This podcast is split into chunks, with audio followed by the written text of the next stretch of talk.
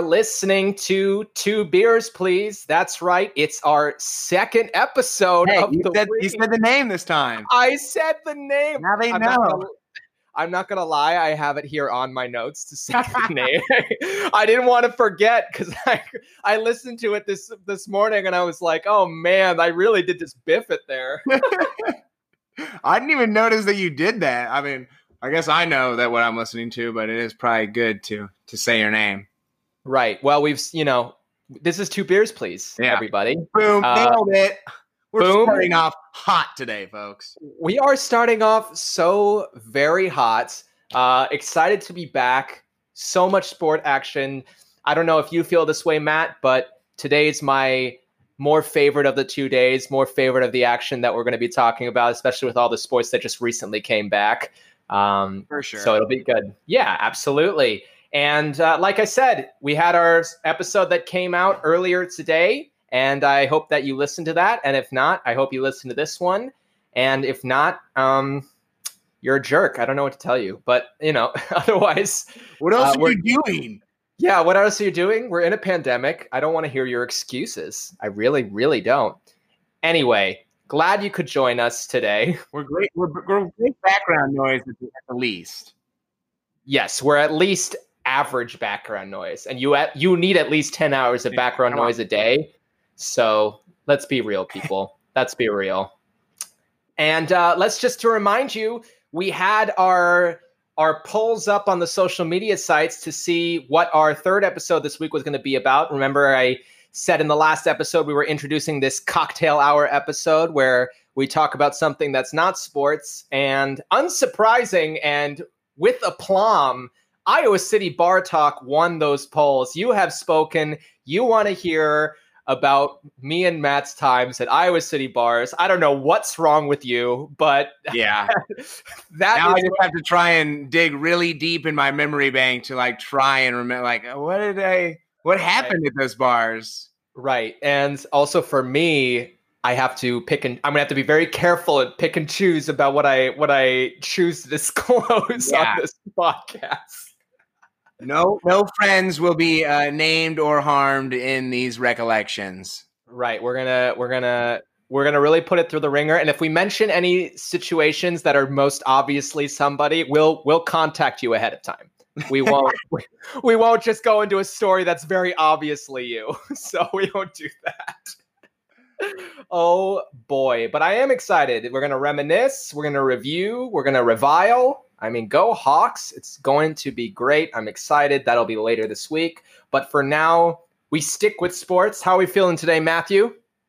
I'm I'm doing well. I you know sports wise it's great. I um I kind of locked down when I think I'm coming back to the city to join you like just after Labor Day. So still kind of you know like a month out or so, but it's nice it's nice to have I mean it's been so like question mark for the last however many months. I don't know how much time's passed. Um so it's nice to have have that. Um obviously very very saddened to hear about the news out of Beirut today. Um not sure, of course, specifics on on that catastrophe, but my thoughts are with the people of Lebanon and, and with all those lost today. So sad note to start with, but certainly wanted to uh, to put our well wishes out to them. For sure. Yeah. Very important to talk about. And also in a region that's been marked by so much conflict in the past. So we hope for a swift solution to whatever is going over there and hope for the hope for the best. It's hard being in the States. Um, you don't hear everything. You just hear kind of the main news of it and it's hard to grasp you know what the what the actual situation is but we do send our thoughts over to them um what are we drinking today matthew I, I went with a basic one. I just I went with my I got like two draft beer go tos. First one obviously Guinness, but you know Guinness Guinness is heavy, so I, I went with just a, nice little Blue Moon. So I got I got the can so I can ooh ooh down. So yeah, that, that's one of my. I just went with a nice simple one. we love it we love it and if you don't know for a little trivia blue moon my favorite beer so there we go my favorite. Right it's my Right. favorite beer Well, I did it for you, Yannick. What are you I drinking? know. I am drinking something. So last time I drank coffee and I was very disappointed in myself. I know maybe other people weren't, but I was very disappointed with myself. It is Even called two beers, please, Yannick. Right. It's not two random beverages for some random person. the hell you want. So I went out and got myself some beer, and I wanted to be really specific about it. So to commemorate our, and I'm saying our because we already established that they're our team now, our Brooklyn Nets upsetting the Milwaukee Let's Bucks go. today. I got us a nice six point brewery beer. That's right. Beautiful. Mhm. Beautiful Brooklyn brewed. And this one is called Trail Haze. And I actually got the description online because it was better than anything I was going to say. So let me read it to you, Matthew. Don't call it a light beer, just 4% uh, ABV and 99 calories, but dry hopped and brewed like those haze bombs people wait in line for. But we know ABVU, you're not standing around waiting in line. You're hiking up mountains and forging ahead to the next adventure. Blaze your trail with some haze that can actually keep up. That is that's beautiful. That is a beautifully written description of a beer. I know I loved it so much. I'm going to try to open mine. There we go. Oh, Nice. yes. And it's 99 calories. Brooklyn, Great. Brooklyn has, a ton, has a ton of great breweries. They do. New York in general, I have more breweries than I thought it did, truthfully. I was looking it up because I wanted to get something. Yeah. Like, wow. They do. And Six Point, I'm always I'm always impressed with Six Point Brewery beers. So I'm very happy. Let's see how it tastes. Oh, see, that's like a nice seltzer. That's nice. Nice little seltzer. I'm gonna I'm gonna run after this, so that's perfect. That's just what I wanted. That is just what I wanted. We are not One of, these episodes we'll just do White Claws. You missed the first episode. I drank a White Claw. I forgot about that. Yeah, we'll drink White Claws together, though. I didn't get. Yeah, I didn't get to join. It'll, it's a different experience. It's a different experience to drink White Claw with someone else versus yourself. I think different different situations, very much so. Truly. Oh boy. Um, but yeah, we have some beer. I'm watching uh, the Blue Jackets play the Maple Leafs, which is an exciting series, and we'll be talking about them later today. That's what I'm doing. And uh, do you have a game on, buddy? I got the same one. I think that's. Yep. I mean, I was going. I was watching Twins Pirates earlier. Um, Yeah, But- the Twins are blowing them out. It's yeah, ridiculous. Twins are killing it. Twins are killing it. I love the Minnesota Twins, too. Like, I don't know how anyone like can't just like like the Twins franchise. Like, they're they just like they got a, a low like salary. They like they don't have a bunch of big name players like a big contracts on their team, and they just like kind of year in year out just compete. They do. They always compete. They're always a contender for playoff spots. Ryan Braun is the best man to ever play baseball. Let's be completely honest. He's just so consistent. Um, we love Ryan Braun, just a Minnesota legend, Braun. And um, yeah, I mean, Well, how about the Minnesota. Brewers, isn't he? Is he on the Brewers? Oh man, I'm gonna feel so dumb if he's on the Brewers. Let's check it out. I was gonna. I was well. I mean, I know he was on the Brewers at some point. Ryan Braun. Maybe he's on Minnesota It's now. on the Brewers. yeah, he's on the Brewers. My goodness. Oh well. Dude, And and you're not even in, you don't even get the the East Coast bias like pass. Like you're mixing. Hey, I looked at the Midwest. M. Wait, come out. Uh, there is an M on his hat, and that is what I remembered, and that's what I was going with, and that that's how I'm going to save myself here. Um, so I still love Ryan Braun. I'm still going to stick by that, and but yeah, the Twins doing really well this season, and with Minnesota United in the MLS Cup semifinals, Minnesota having a good year. Of course, Minnesota would have a good year in coronavirus year of all the years Yeah. that Minnesota would turn up. And that is very funny. But let's go back to sports. Here's my question of the day, Matthew. How great will Zion Williamson be when he hangs up his his cleats, not his cleats, his shoes at the end of his career? whatever he decides to wear. Whatever he decides as to long as wear. it doesn't explode on him while he's trying to make a cut. Um, you know, I don't. I'm like I'm torn on Zion Williamson in the sense of like his greatness. I um I love him. Obviously, I think he's just like one of the great, great personalities and just like a great guy, great kid. Um, I think he's like the entertainment factor is obvious. I mean, it, I think no matter what, he's going to be like a Blake Griffin, where like just the dunks he puts out, like people are going to want to watch him. And he's got such a motor of like he'll do kind of the dirty work here and there. Um, I'm not someone that likes to be like, but the injury stuff because I don't know if I'm going to like project on a player, I'm not going to be that pessimistic about it and be like, well, he might get injured because yeah, he might get injured, but if he does, then like all the conversation of what he's going to be is for naught anyway. So, um, but I, he's got he's got like stuff to work on in his game. I think I think he's an all star for sure, but I'm not convinced he's going to be an MVP someday. I'm not convinced that he's he's going to lead a team to a title. Um, he's he's got to improve that shooting. He reminds me a lot of like a young LeBron, but more but young LeBron was more polished. Like I, I think Zion, not that Zion isn't skilled, but Zion certainly relies more on that athleticism and that size. Um, so and he obviously he can do it. He can polish that game. He can get a better shot. He can become a better man to man defender.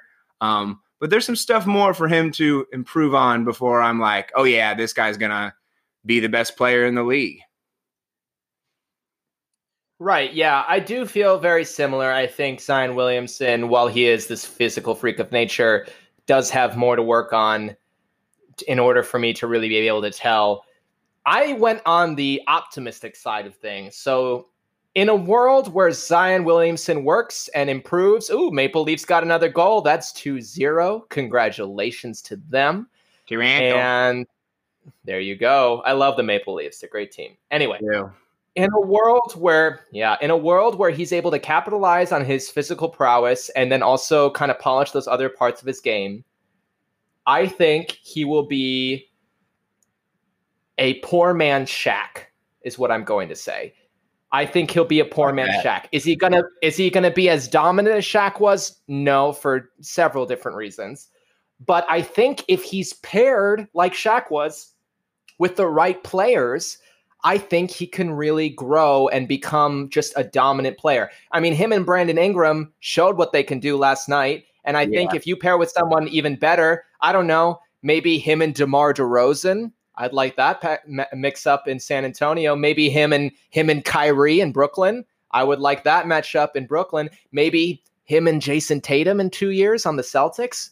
I would like that as well. I think there are a lot of players that would pair well with him that are leaders on their side of the ball that can shoot but can also be playmakers. And I think if one of those guys gets paired off with Zion, Zion learns from them and also continues to use his skills to the right ability. I think he could be a poor man Shaq. Is he going to be top 10? No. Could he be top 25? Maybe. I could see that. He's got. I um, mean, just, he's got like the tools there to do it. I, I, I totally agree. I think, I think it does. And I mean, this is true for any great player. Like nobody that's in the top ten just like played with a bunch of schlubs. Like, I mean, I, I always hated like the like, oh, but then they joined the big three. I'm like, yeah, because Michael Jordan and Kareem played with a bunch of nobodies. Like, yeah. uh, so like, I do think it matters like who he's with. I think like somebody that can stretch the floor and, and be, is more of like a shooter as opposed to Zion wanting to kind of bully down low. I also think like I always thought when they traded when they got Lonzo, like I thought that was like a perfect person for Zion because Zion, like I said, like with that motor, his ability to kind of find space and just the freak athlete he is, if he can have a guy that can deliver him the ball like Lonzo Ball can do sometimes, like that, that's going to get him ten points a game right there. Right, and I definitely thought the same. Hoped that that partnership. I mean, it could still develop I think Lonzo also has so much to work on. It, it kind of baffles the mind on if they can both get it together to like help each other out as much as they can. But yeah, I think Zion Williamson has a bright future ahead of him. How bright, we shall see. I mean, I wouldn't complain if I was being called the next Blake Griffin either. So we'll see what happens there. like the lowest, like the lowest ceiling for Zion still feels pretty high. You know? Right, exactly. The floor is high, the ceiling is high, yeah. everything is high. And that is just how life is. Well, Matthew, let's get right into it. Let's talk sports. We've got so much exciting stuff to talk about. We've got a little soccer action in Italy. We've got the NHL and the NBA back in action. We've got the WNBA. That's right. We talk about women's sports as well because they're just as exciting and important. And we want you guys to know that. We like freaking and, uh, sports, okay? We like freaking sports. We don't care who plays them. Yeah. We don't care. Just get a ball care. or not a ball, because for some sports, and let me see you play. Right, exactly. Thank you, Matthew. I couldn't have said it better, and that's exactly what I was feeling. We go. oh boy. Oh man. All right, well, let's start off. We got the Serie A ending last week. One of the most exciting Serie A seasons in recent history. It was exciting. Uh, exciting. It was exciting. So many great teams from top to bottom. I mean, even the teams that didn't feel fit in the Europa League, you know, like Sassuolo and Hellas Verona, both exciting as well. And yeah, just really great. Just really great all around. I'm just going to go kind of top to bottom, show, tell you who finished where on the final day. Uh, Juventus winning the Scudetto two games before the end, um, and they won it for a record eighth time, which in a row, which is the most out of all the big five leagues. Uh, Cristiano Ronaldo scoring 30 plus goals. What else is new? Paulo Dybala being called Serie A's Player of the Year earlier today. Congratulations to him, especially after the beginning of the season that he had. And yeah, Juventus great in in Italy as always, but they only won by one point at the end. They had a rough restart, and that means one game different is is Inter Milan's win. And honestly, they had the, so many chances to capitalize on, and they didn't. They finished second thanks to a last day victory over Atalanta. And Antonio Conte, I mean, he'll think he did well, but he'll be mad that they didn't challenge. They were at the end of the day, they were one point off. And of course, the last two games, Juventus phoned it in, but they had chances and they just didn't, they couldn't find the consistency. And they blew a lot of leads too. They had so many two goal leads that ended up being ties or even losses. I mean, they do have some good things to build on, right? Romelu Lukaku, phenomenal. Lautaro Martinez came out strong at the end. Alexis Sanchez and Ashley Young, both people thought, why are they here? They both contributed. You know, they do have good players. They need a little more stability in that midfield. Maybe a new keeper, you know, Handanovic getting a little old. And yes, I think that Inter Milan will be happy to finish second, but also frustrated. It's going to be bittersweet for them. Meanwhile, Atalanta finishing in third, they are ecstatic. I mean, of course, they wish they finished in second, but finishing in third, I mean, the most exciting, surprising team of the season. Can they do it again next year? I I'm going to say no. I think that it was a great team. I think Gian Piero Gasperini has shown that he's a phenomenal coach. He'll be snapped up soon, and that'll be exciting to see who kind of you know wants to take a chance on him, or will he stay one more year with Atalanta? But uh, are they the same without Duvan Zapata playing out of his mind? You know, are they the same without Papu Gomez playing out of his mind?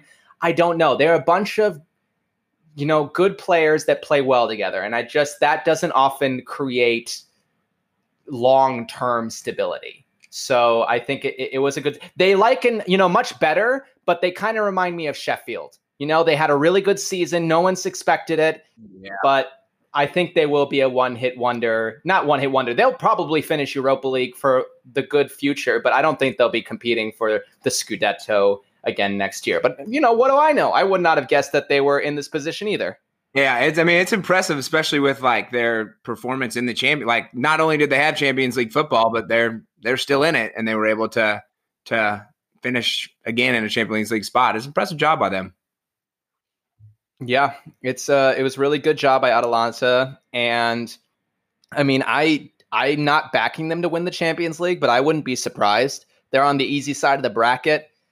You know, anything can happen on that side. They just need to get to the final and keep winning, and they can. So it'll be exciting to see what happens there. Below them is Lazio. Now, Lazio finished fourth after a loss to Napoli on the final day. Obviously, Lazio thought that they were going to be the main competitors to Juventus and just kind of sputtered out at the end. It's interesting, Matthew. They had the top scorer in Italy and Europe in Ciro oh, Mo- eh, Immobile. uh, had a had a stroke there for a second.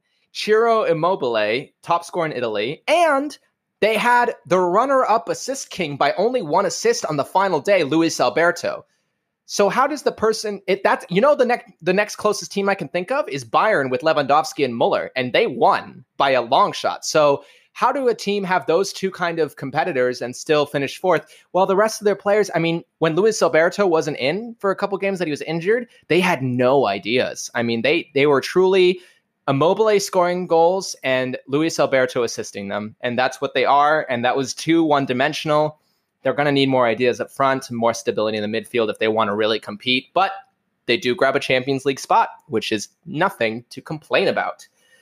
Roma, AC Milan, Napoli grabbing the Europa League spots. All great teams. Glad to see them back up there, especially AC Milan, who had a rough year last year and, to be honest, in the last couple of years. Roma was the uh, direct qualifier. They beat Juventus on the final day. Edin Dzeko, the ageless wonder, 16 goals. We love Edin Dzeko so much. And I, I watched him in, in Wolfsburg, and we watched at Man City, and now we're watching him at Roma. I mean, he just doesn't. He scores he scores, he scores, he scores. We love it. Love it. That's all he knows how to do. And he's just like, I don't care who I'm playing for. I'm going to do the same thing. And I hope it helps. Yeah. And it does. That's what it does. AC Milan finishing right below them in the first Europa League qualifying spot. Strong finish to the end of the season. So much so that they were in talks to replace Pioli from the get go and he keeps his job. They basically rescinded talks with Ralf Rangnick so that Stefano Pioli could stay in as manager. And the team has, especially on the offense, a strong identity. You know, they have Hakan Calhanoglu. They got Ante Rebic from Frankfurt, and he's doing well. Theo Hernandez kind of playing a really great wingback role. And the indomitable legend that is Zlatan Ibrahimovic, just who will not die. He will yeah. not die 39 years old. I mean, he is just ridiculous and good for him. Good for him. And uh, in that last Europa League spot, like I said, Napoli, Napoli not looking like themselves this season. Less than two goals a game, which you know is surprising considering what Napoli been able to do in the past. Uh, Gennaro Gattuso, obviously the new coach, he needs to figure some stuff out. But yeah, they need a better season next season. Uh, at the bottom side of the table, Lecce, Brescia, and Spal all relegated not really any surprises there. Genoa saved themselves on the last day thanks to a 3 0 win over a decent Hellas Verona side, uh, which was good to them. And that's why Lecce was that last team eliminated. And uh, also, that game involved three different red cards. So they, they got lucky that it was not a worse off situation.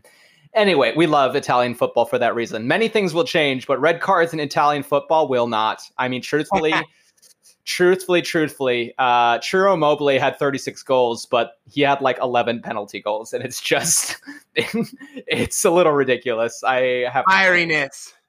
I have to say, and it's fun to watch. I'm not gonna lie. Yeah. Um, Benevento and Crotone coming up. The final spot spot still to be played for, um, kind of like the championship. Um, but yeah, Benevento finishing 18 points clear of Crotone. So they're kind of the team that people are looking at when they were in the Serie A, I believe it was a year ago, they went straight back down. We'll see if either of those teams can do anything. My guess is probably not, but good for them for being promoted. Uh, in, in an update of news, the championship has been decided. A couple hours ago, Fulham with a nice double by Joe Bryan in extra time. They were able to uh, to beat Brentford two one, and so Fulham's back to the Premier League. Oh, we love it. We love it. We love it. We love it. I'm pretty sure. I mean, if I'm wrong, maybe didn't I say Fulham was going to come up? I feel like I said Fulham was going to come up. Yeah, I feel like that's something I said. Fulham just belong. Like Fulham going down was one of those teams that just like, you're sad to see to go down. Right, right, right, right. And uh, Alexander Mitrovic back in the Premier League. Glad to see it. Had a lot of goals. It would have been nice if uh, Brentford could have could have gotten up because they've never been in the Premier League. Like their last Division One is like season, I think was the year right before the Premier League started. But sorry, Brentford. Hey, you know what? You got next year, and yeah. that you'll always have next year. We'll see. um, you had a lot we'll of goals. So we'll always have London. Anyway, gosh, nice. that was all. Is that from Casablanca too?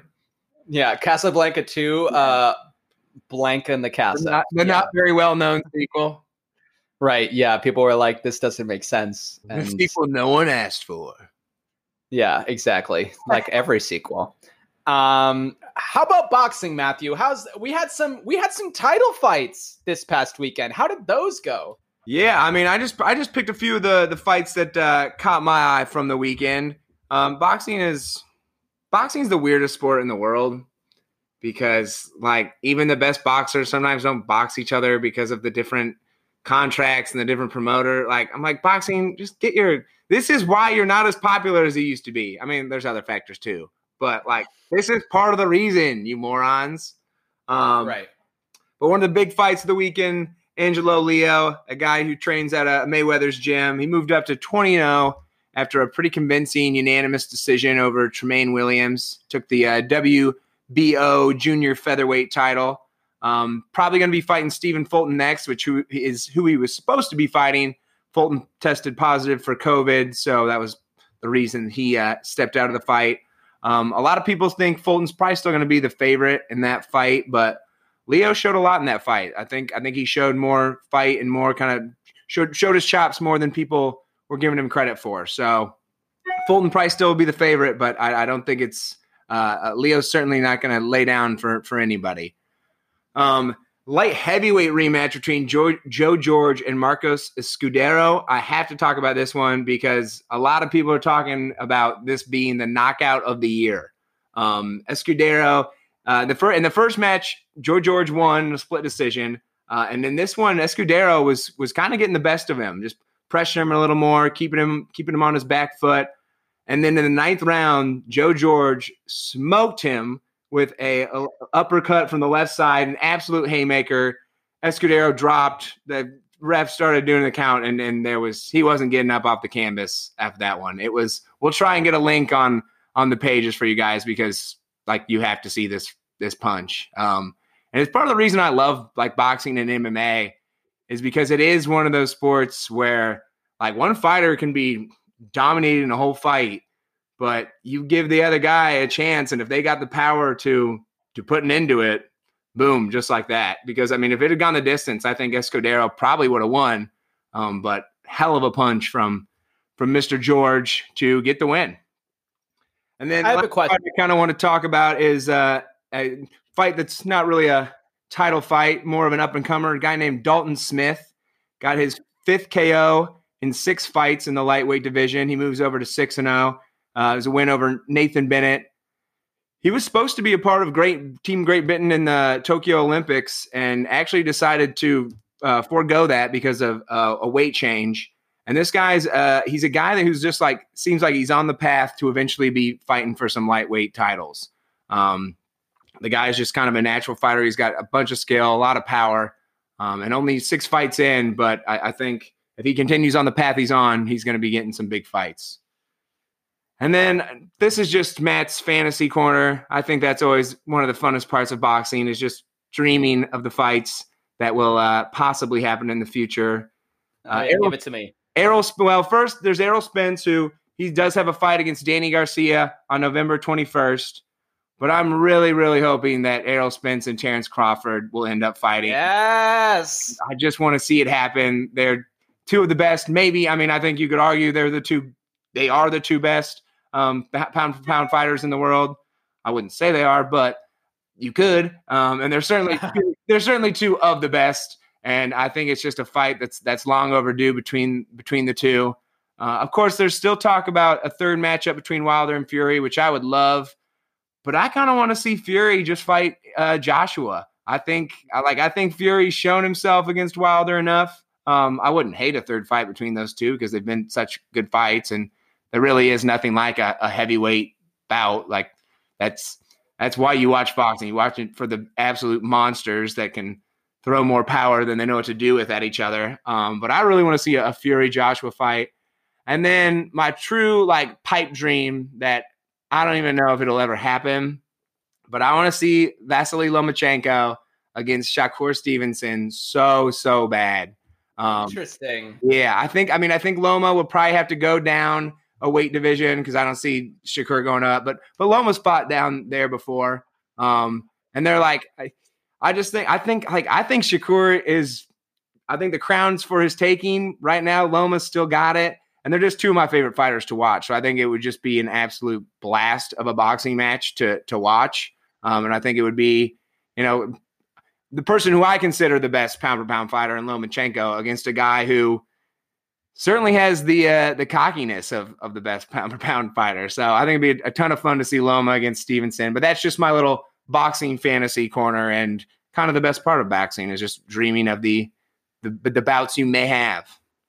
Oh boy, yeah, so much fun, so many great fighters. Who eh, past ten years, let's say, who's your favorite boxer? Not oh, even the best man. boxer, just your favorite. Favorite?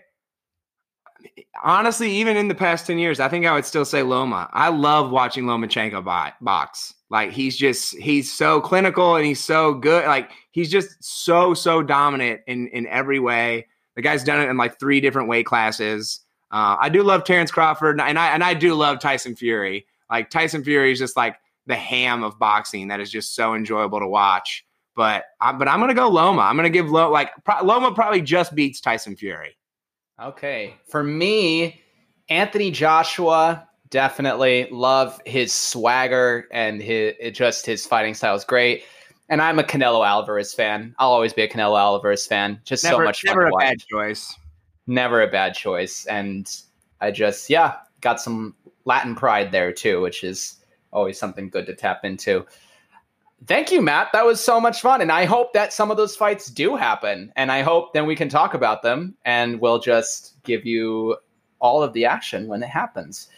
Let's move to a fingers crossed. Maybe. Similarly, fingers crossed. Let's move to a similarly aggressive sport.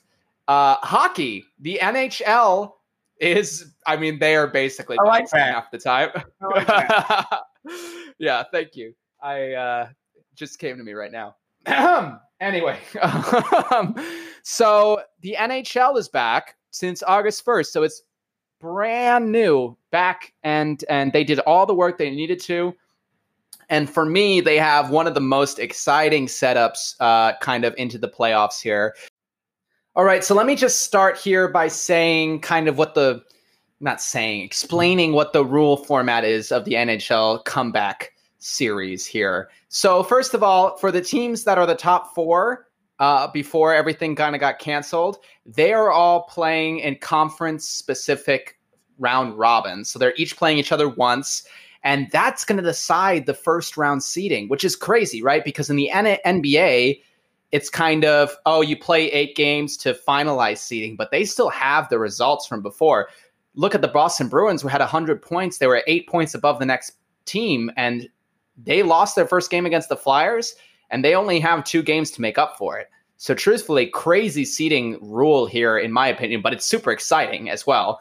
And yeah, so they play each other each once, and that'll kind of determine the first four seeds. And in the East, you have the Bruins, the Lightning, the Capitals, and the Flyers. And in the West, you have the Blues, the Avalanche, the Golden Knights, and the Dallas Stars, which is surprising to me, but they are there. And just to kind of let you know how that worked out, the Flyers, like I said, beat the Bruins 4 1 in the opening game. Lightning beat the Caps in a shootout 3 to 2.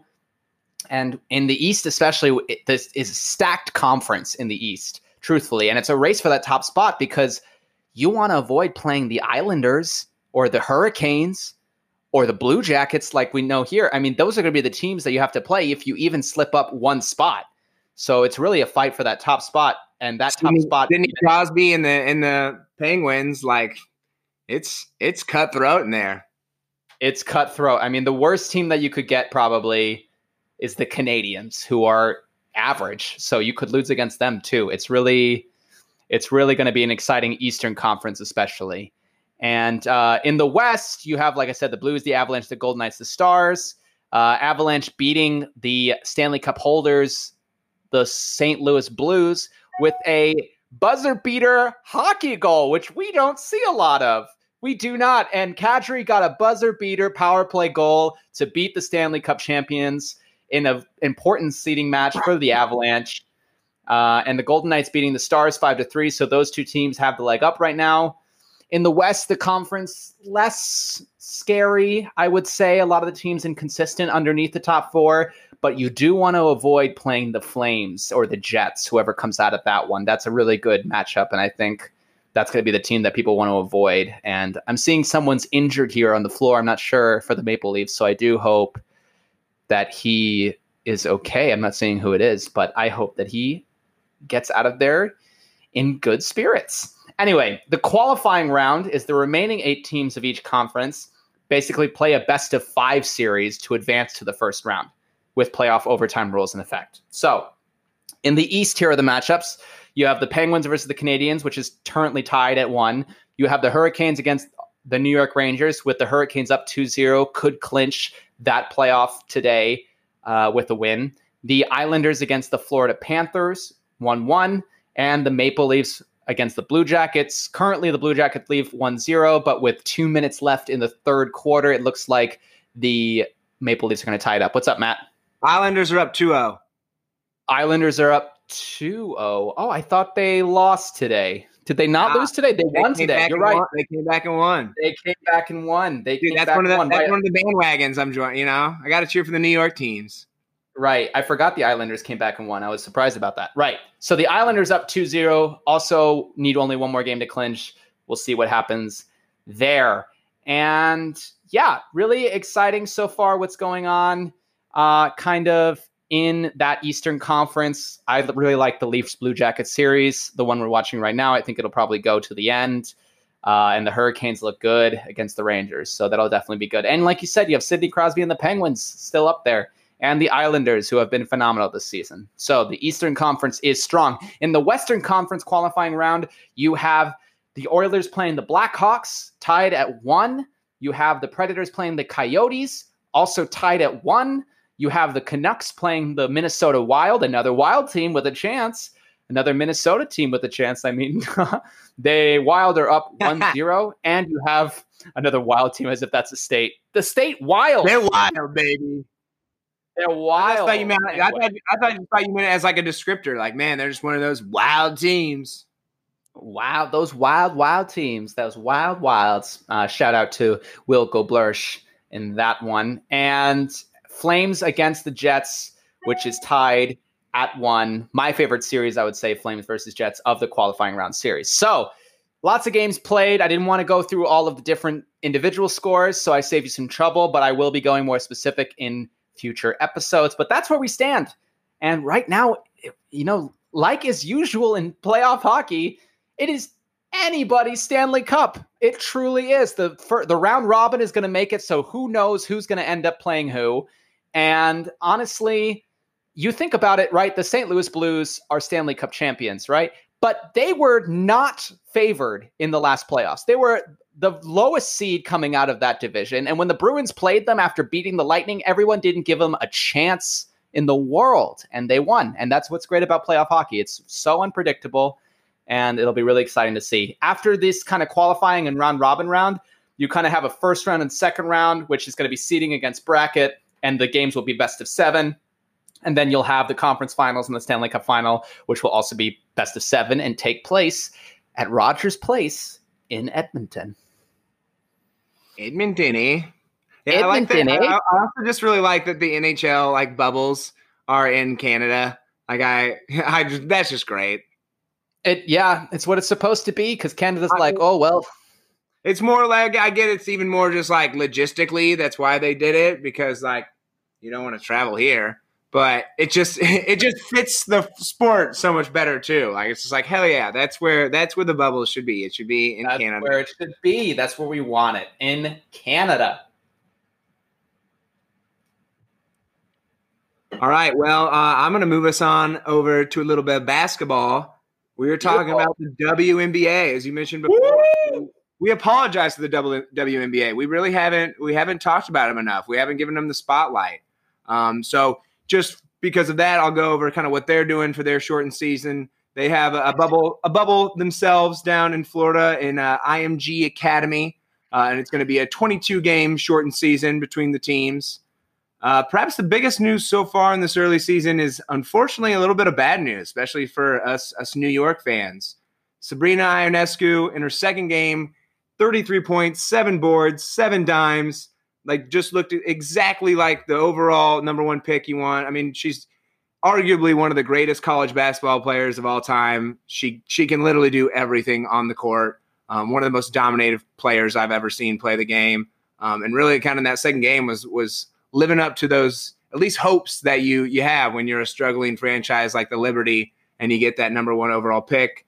But as I said, there is some bad news to it. In the second quarter of their third game against the Atlanta Dream, Ionescu uh, suffered a grade three ankle sprain, and there's there's worry right now, especially with the shortened season, that that might kind of threaten the rest of her season. Um, the Liberty are 0 4, so they certainly weren't making a lot of noise. Um, but when you've got a player that's just that good and that entertaining, and just a young player like that playing their, their first season, it's it's sad to see um, her go down. So we wish Miss Ionescu the best. I hope you come back because you're an absolute baller and a joy to watch. And it was, I mean, just like who who in their second game of of the, their professional career goes and almost gets a 30 point triple double. Like she's just incredible. She's incredible. We all knew she would be coming out of college, Oregon, right? Am I am I yeah yeah Oregon player? Yes, and and just phenomenal. I was so happy. Can't wait to see her second season live. Cannot wait. It's for real.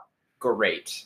Dude, I, she was she was one of the players like of all college athletes of like when stuff started getting canceled. I was like, I think I might feel the worst for you because like Oregon's never won a national championship, and she easily could have taken them and won one, and like just like even more. I mean, she's one of the greatest college athletes of all time, but it even it would have been even just more of, a, of like of a cement of being like, wow, just you're you're an incredible athlete. So uh, we wish her the best. As as far as the standings go, there's only been four games. Like every team's played four games so far.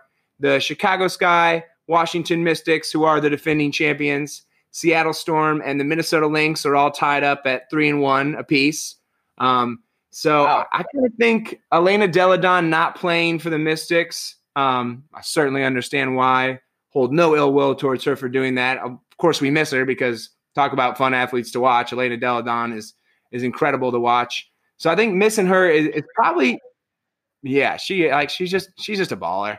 Um, I think it's going to hurt the Mystics. They, they still have the finals MVP of last year, Emma Meesseman. They got Tina Charles down low. They got Myisha Hines Allen, who was the Eastern Conference Player of the Week. So they're certainly not lacking of options to score. Um, but when you lose a player as good as as Delle Donne, you do kind of wonder who's going to fill that gap. So regardless, there's going to have to be players to step up if, if the Mystics want to defend their title. The Storm, led by two UConn greats, you got the veteran Sue Bird and you got Breanna Stewart, who herself was the Western Conference Player of the Week in the first week. Um, you know, with those two cornerstones, they're going to be tough for anybody to beat. I mean, Breanna Stewart, I think you could argue is is the best player in the WNBA right now. Certainly one of the best. Um, Sue Bird's brought, gosh, I don't even know how many titles to Seattle. I want to say three, um, but just an absolute winner through and through. So when you got those two pieces, they're they're going to be tough. And you know, the team I look out for the most is uh, not not the Sky or the Lynx out of those other kind of top teams so far in the in the early rankings, but I'm looking at the Phoenix Mercury. Um, okay. They got Bria Hartley, who right now is second in points per game at just uh, over a clip of 19. You got Brittney Griner, who's still one of the most imposing players in the WNBA. And then they got their own UConn veteran in Diana Taurasi, who, you know, you could argue is maybe the greatest women's basketball player of all time. Certainly one of the just greatest basketball players of all time. Um, so they got a heck of an attack and a lot of people to to, to match up with. So I, I, think keep an eye on the Mercury, but it should be it should be a fun season down in the WNBA um, and a lot of fun basketball that they're they're playing down there. Yeah, I just want to make it very clear for people that with players like Sabrina, I know she's injured, but regardless, with players like Sabrina Ionescu, Delle Donne, Brittney Griner, truthfully, you have no reason to not check it out, the WNBA. I mean, just so much action and exciting players to watch, more exciting players as the years go on, and kind of uh, women's basketball has developed in college more and more. And I always have just a great time watching just as much. And truthfully, you have some absolute athletes out there, and and it is just an exciting league. And with 22 game season, it'll be exciting to see who can come out of that. I love the Minnesota Lynx. Obviously, the Minnesota Lynx such a great team to watch every year, and that's kind of who I'm looking at. Obviously, less exciting than some years, but that's who I'm looking at in terms of who might challenge for the title.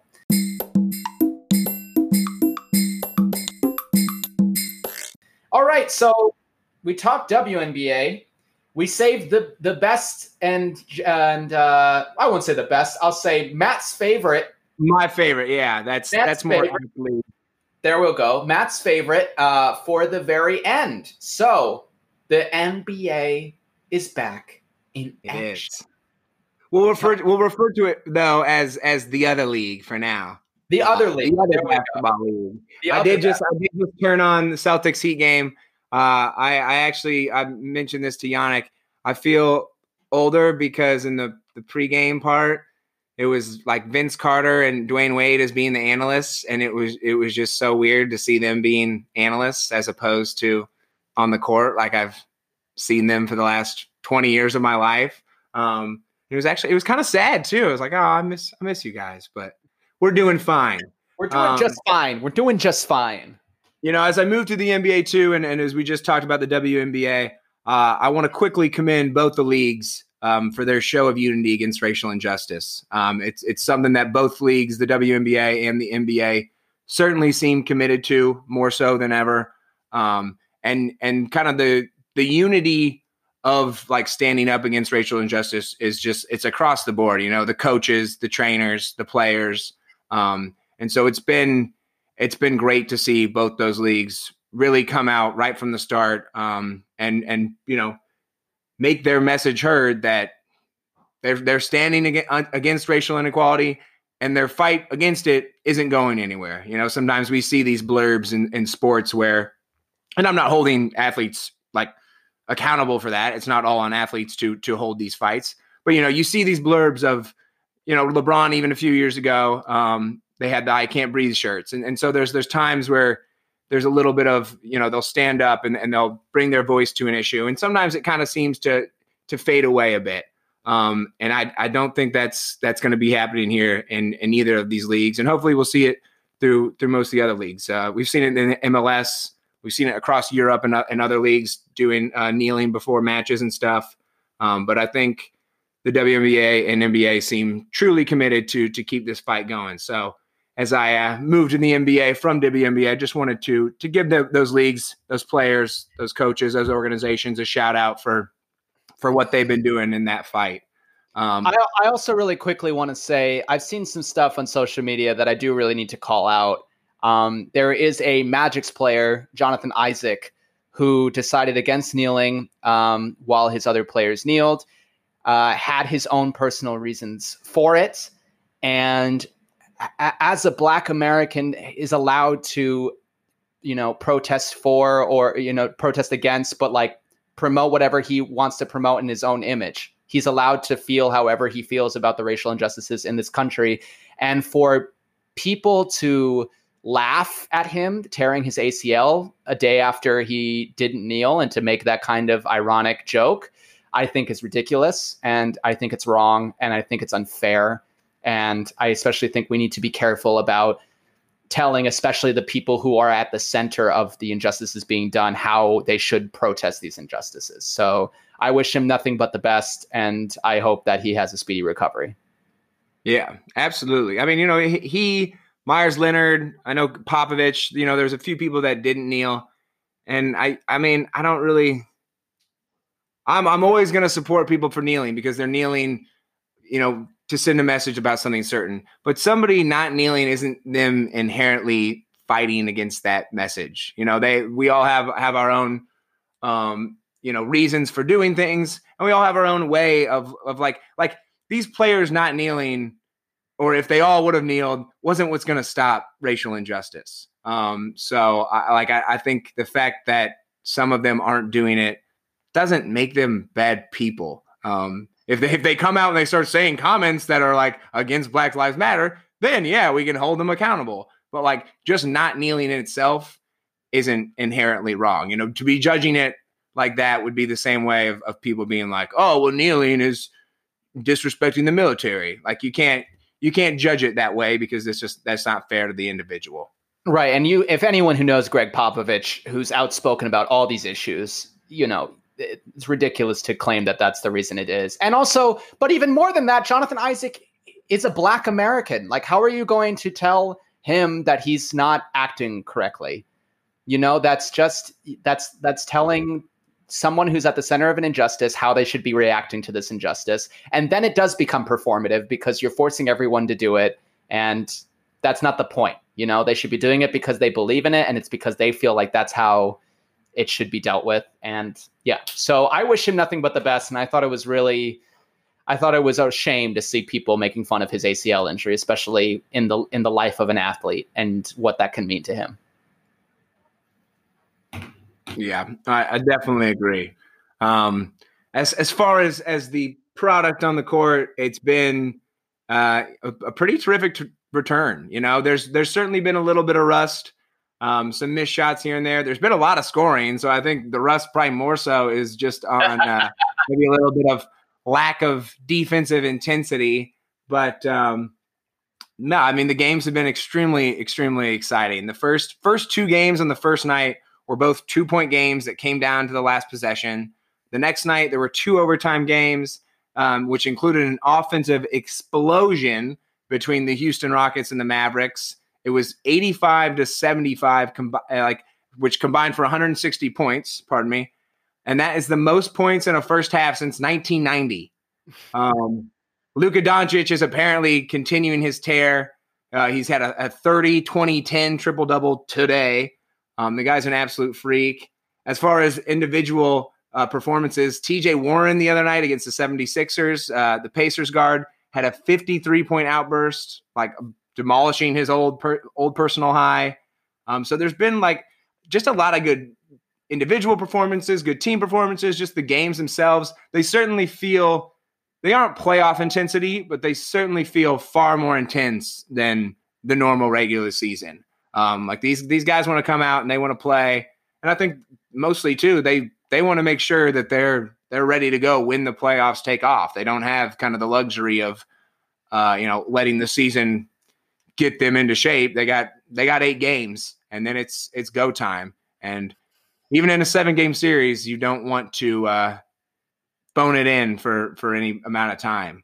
Um, and in other news, the Lakers did clinch the number one seed obviously doesn't really mean that much. I was actually I was joking to my dad last night.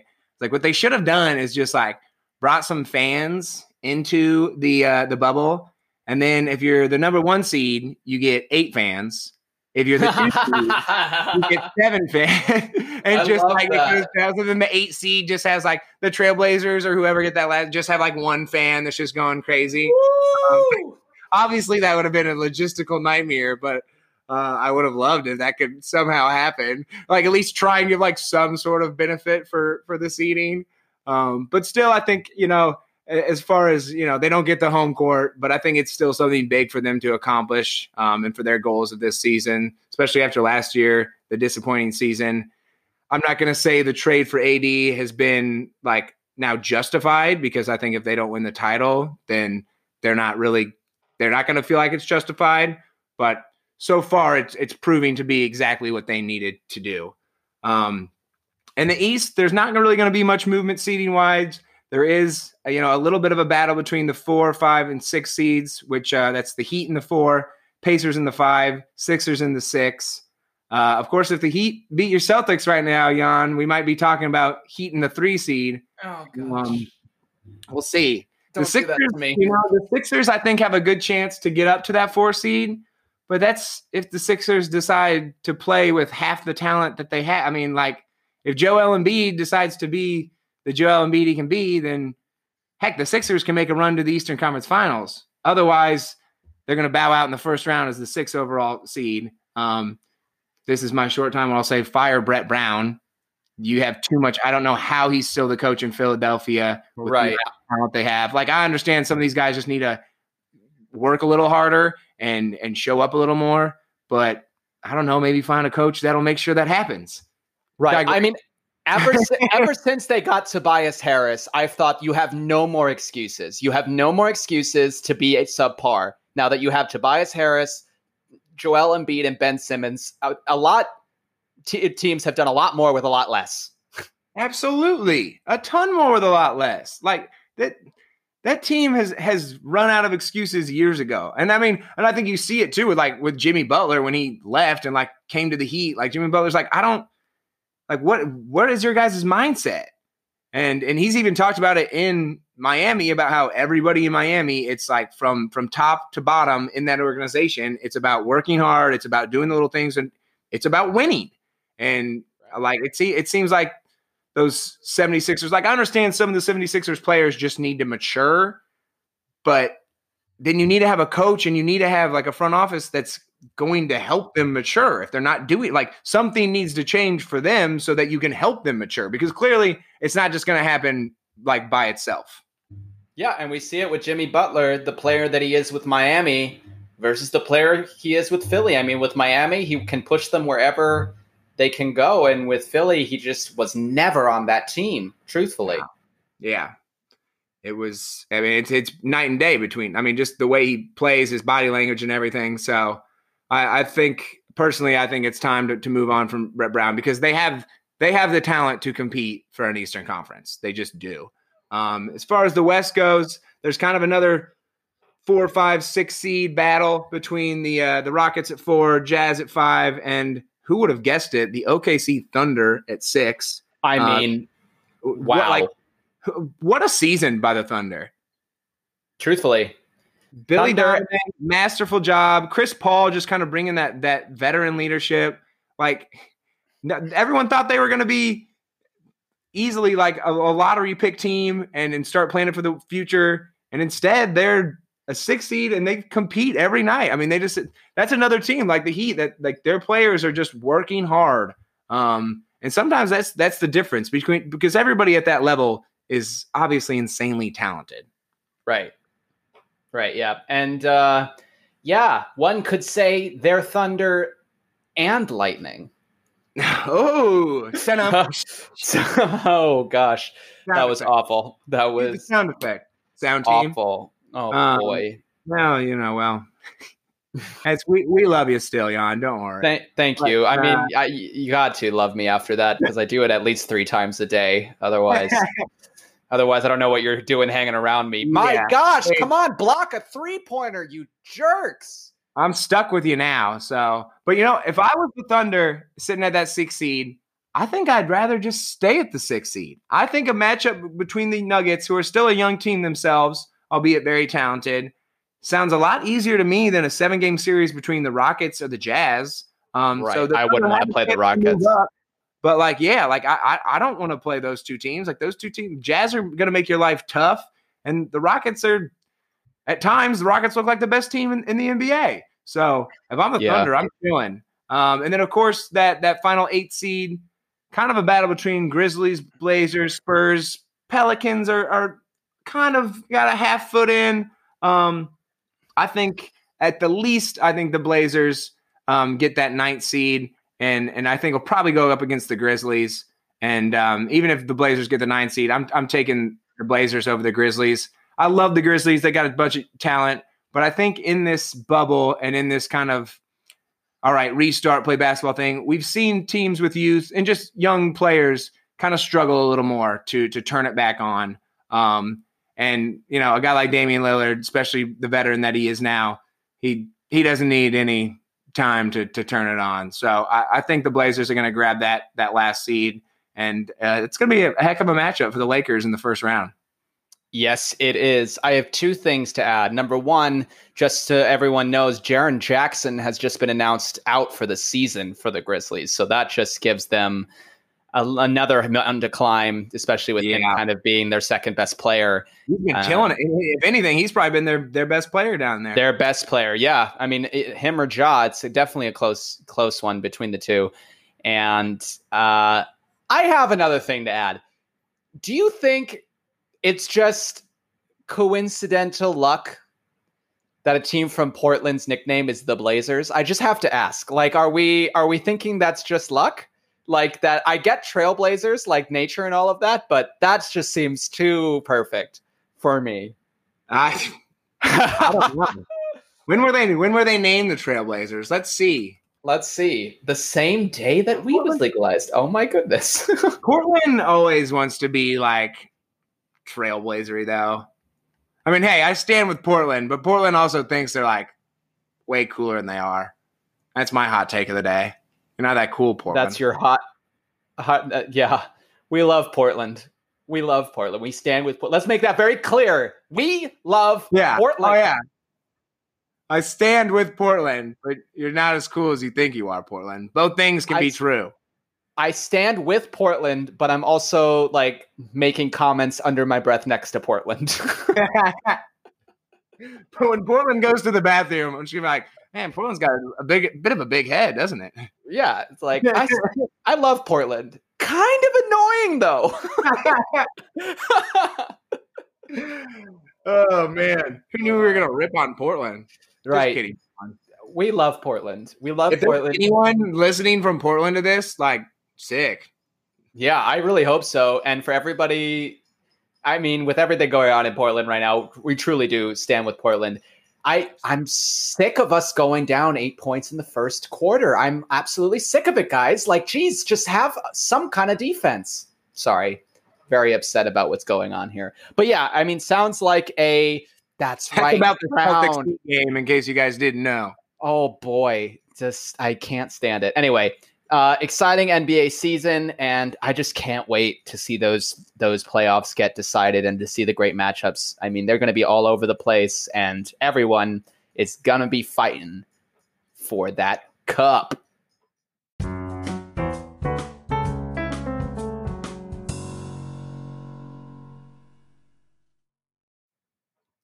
All right, and that's what we have for you today. So, congratulations, you've made it through two episodes of Two Beers, Bravissimo. Please.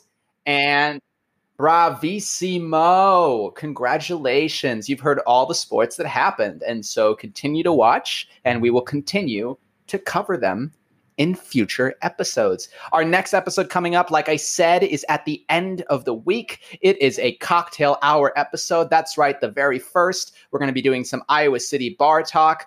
It's going to be fancy as hell. Matt, drink something fancy. That's what I want from I'm, you. I'm thinking about drinking like a martini during it. Ooh, that's nice. I was going to get myself an, I was going to get myself a nice cab. Right, let's do it. Get a nice, nice cab. cab. Get a nice cab. I like it. Sick. All right. Well, why don't you give me, uh, you know what? Yeah. Who went first in shout outs last episode? I think you went. I'll go.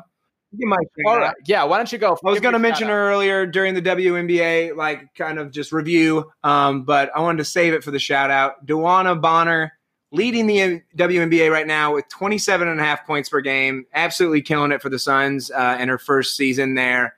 She's upped her points per game by I think like 10 from last season. She's up to her field goal percentage, her three point field goal percentage, her free throw percentage. Uh, the Suns are 0 4, so they're struggling. But uh, she's also up to re- rebounds, 8.8 per game is the highest she's ever had. Assists at 3.8 are the highest she's ever had. All of her stats right now are like career highs. Um, I understand it's early in the season at four games. There's a lot more to go. But regardless, four games in, DeWanna Bonner is absolutely dominating in the WNBA. So shout out to her. Shout out to her indeed. Dominant force in that WNBA return. My shout out is to a legend. A legend retired. That's right. Iker Casillas retired at the age of 39 ah. yesterday history maker with Spain and Real Madrid. He's been on Porto, but if you remember, Matt, he had a heart attack in practice last year in May, and he had not played since, especially because of everything in coronavirus world, obviously. But he had not played since, and he decided to retire today at the age of 39. Kind of young for goalkeepers nowadays. So, um, but I mean, what a career he's had. I'm going to go through some crazy stats with you here. With Real Madrid, three Champions League titles, five La Ligas, two Copa del Reys, four Spanish Super Cups, two times each of the UEFA Super Cup, the Intercontinental Cup, and the FIFA Club World Cup. And he made 177 Champions League appearances. That is a record, in case you were wondering. Wow. So he holds the record for Champions League appearances. For Spain, he did, you know, comparable, I suppose. 167 caps for Spain. Captained them to two European championships and one World Cup. Oh, and let me remind you, Matt, that was back to back to back. That was 2008, 2010, 2012, captained and goalkeeped. Goalkeep is not a word. Goalkeep was goalkeeper for Spain in that dominant six year stretch. Congratulations on an amazing 25 year career to Iker Casillas great leadership throughout, and let's be honest, should be in somebody's management team in the future, per- perhaps Real Madrid. Truly, truly a legend. I mean that that back to back to back, the Euros, World Cup Euros. That I mean, one of the most dominant stretches by a national team of all time. Um, and Mr. Casillas did it did it on the international level, did it on the domestic level. Just an absolute beast in between the goalposts, and uh, it's it's sad to see him go. So we wish him the best. All right, Yannick, it's my turn now to ask you the quick fire questions. I'm so not excited for this. I have no I I'm I'm so nervous. I have to say that right now. I usually ask these questions and Matt was like, "Um, I'm, I'm doing it this, this time. time around." I was like, "Son of a It's an gun." honor. All it's an honor of Regis Philbin. So now I got to put you in the hot seat.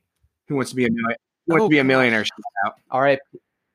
R.I.P. Regis. They're not quiz questions though. Yes, R.I.P. Mr. Philbin, you're a legend. All right, first question: Who is going to win the MLS's back cup?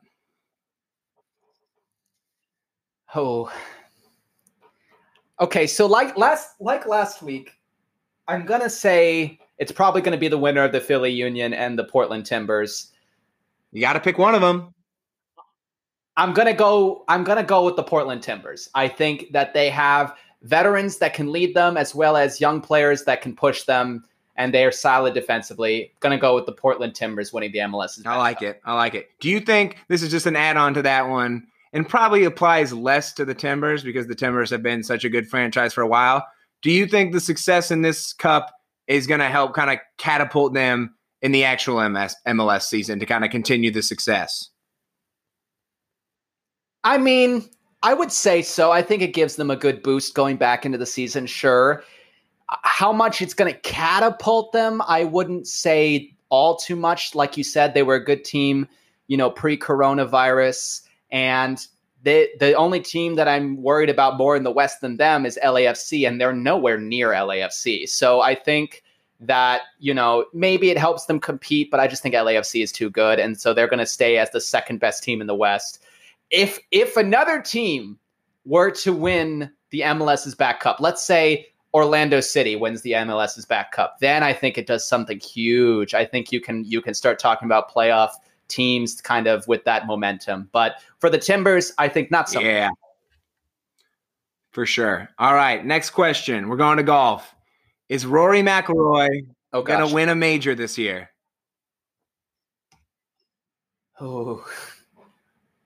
All right. So I believe, if I'm not mistaken, there are three majors left um, that are haven't been you know canceled or postponed or anything like that.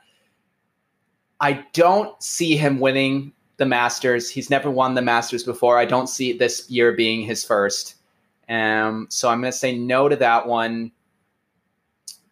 I think he has to win this week if he's going to win a major.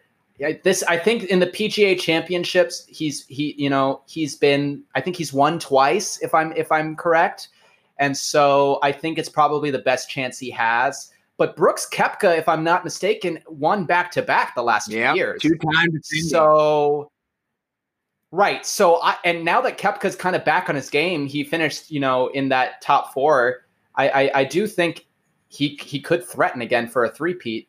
I, I think Rory. I'm going to say no. I don't think Rory wins uh, a, a major this year. I think the Masters is going to be far too open. I think the PGA Championships, you know, with Brooks Koepka being so good on that uh, course, I wouldn't bet against him. And the other one, Open Championships, is that the is that the other major that's Uh, the U.S. Open. Perhaps the U.S. Open, right? The Open got canceled. The U.S. Open. Ah, well, yeah, the U.S. Open. I also wouldn't put him ahead. I like Webb Simpson for that one. I feel like Webb Simpson's won the past in that one as well. Um, Webb Simpson doing well this season. Uh, yeah, I'm going to say no. I think he probably finishes top five, at least two of them. But yeah, I'm going to say no. But if he does, it's going to be this one. I like it. You know, the last year that Rory won uh, major championship, 2014. 2011. Yeah. 2014? He 2014. What, He won the he won- PGA and he won the Open. He won Right. two. And that's what I've been saying. He, he, he's been good since, But, but, no, but no he's not on that majors. It's level. crazy. Like that's crazy to No think ma- about. That it's been. I mean, like you're nobody's going to say Rory McIlroy isn't one of the best golfers, but it's it's been a while since he's won one of the major tournaments. So uh, right. He was number one the other day. number one So for years. great. Like, he held on. Of course, Tiger Woods also held on to the number one ranking for like ever and ever too, uh, even when he wasn't winning. So, but uh, all right, final question. Out of all the transfers already completed, no rumors or anything like that, which player is going to have the most impact on their new club? I love this question. I think there are so many different options. And I know people will point to the Chelsea transfers as possibly those transfers that might make the most difference because they've been these high quality transfers like Timo Werner, like uh, Ziyech. And I know that um, Kai Havertz is not there yet, but that'll be another one that people point to. I'm going to go with one that might be a little more under the radar, and only because I think it will detrimentally affect the team he's leaving and monumentally improve the team he's going to. I'm going to go with Achraf Hakimi going from Borussia Dortmund to Inter Milan. I think that the transfer back will just help him out. I think that Inter Milan was missing any kind of defensive prowess. I think Achraf Hakimi under the right coach, and I like Antonio Conte. I really do. I think he can become a more sized um, Jordan, He- uh, not Jordan Henderson. Um, oh boy, what's it? Uh, Robertson. I think he can become a better sized Robertson, like for Liverpool, and I think he's got that kind of skill. He shows that offensive power. I think he takes pressure off of the middle of the field, so Lukaku gets even more space and can be even more dominant. And honestly, when Hakimi wasn't playing for Dortmund, Dortmund didn't know what to do in the defense. So I really do think that that really affects Dortmund in a negative way. So I'm going to go with Achraf Hakimi. If you asked me in a couple days, Matt, my answer would be different. It would be Jadon Uh, Sancho going to Manchester United. I, heard that they I heard that they agreed on 32 million 32 uh you know million something for his wages. So we'll see. And I I think that would be the one that I pick because truthfully Dortmund will be lost without him. I mean when he didn't play for Dortmund, they didn't know what they were doing. And Manchester United is one one you know kind of improvement away from really challenging Manchester City for that second spot. I really do think that. So that would be my answer, but for now, I'm going to stick with Achraf. I like that one. I like that one a lot because sometimes too, I mean, like impact wise, not that he was a cheap transfer, but like sometimes impact wise, people always just look towards whatever the highest one was or whatever the uh, bigger name was, um, and that's not always the case. And he's a good signing. It's absolutely, it's a great signing. I do like it, and I think Inter Milan is making good decisions, and they will improve and challenge Juventus for that Scudetto next year. All right. Well, those quick fire questions were good ones. Maybe you should do them more often. You should. You'll do them next week. You'll do them next week too, because I I did do it a couple in a row. So that's what's going to happen, and I'll sit here and sweat a little more. So that'll. I love great. it. Um, thank you for listening, everybody. Uh, really quick, I we we are on so many different uh, interfaces on the internet, so I'm just gonna shout them out really quick. We're on Anchor. Follow us at Two Beers, please. We're on Spotify. Follow us at Two Beers, please. We're on Apple Podcasts. Subscribe and rate us at Two Beers, please. And we also have a Facebook page that you can like. And on top of that, we have a Twitter and Instagram page. Both are at, this is going to be complicated, so please pay attention, at 2BP underscore podcast. Why is that? Because there is a Two Beers, Please handle already out there, and I have no idea what the heck they're doing, but they are in the wrong part We're of gonna- town. We're But gonna that's get what we're it at. from. We're going to get it. You just wait. We'll, We'll make it. Uh, but refuse. Wow, that's two movie Yeah. quotes in one episode. That's a good job by me. we'll make them an offer they can't refuse. I love it. 2BP underscore podcast for Instagram and Twitter. Thank you for joining us so much. It's been so fun talking sports two days straight. We love it. We can't get enough of it. Cocktail hour episode coming later this week. But until then, stay safe, wear a mask no matter where you are, and register to Cheers, vote. Cheers, guys. Thanks. Cheers.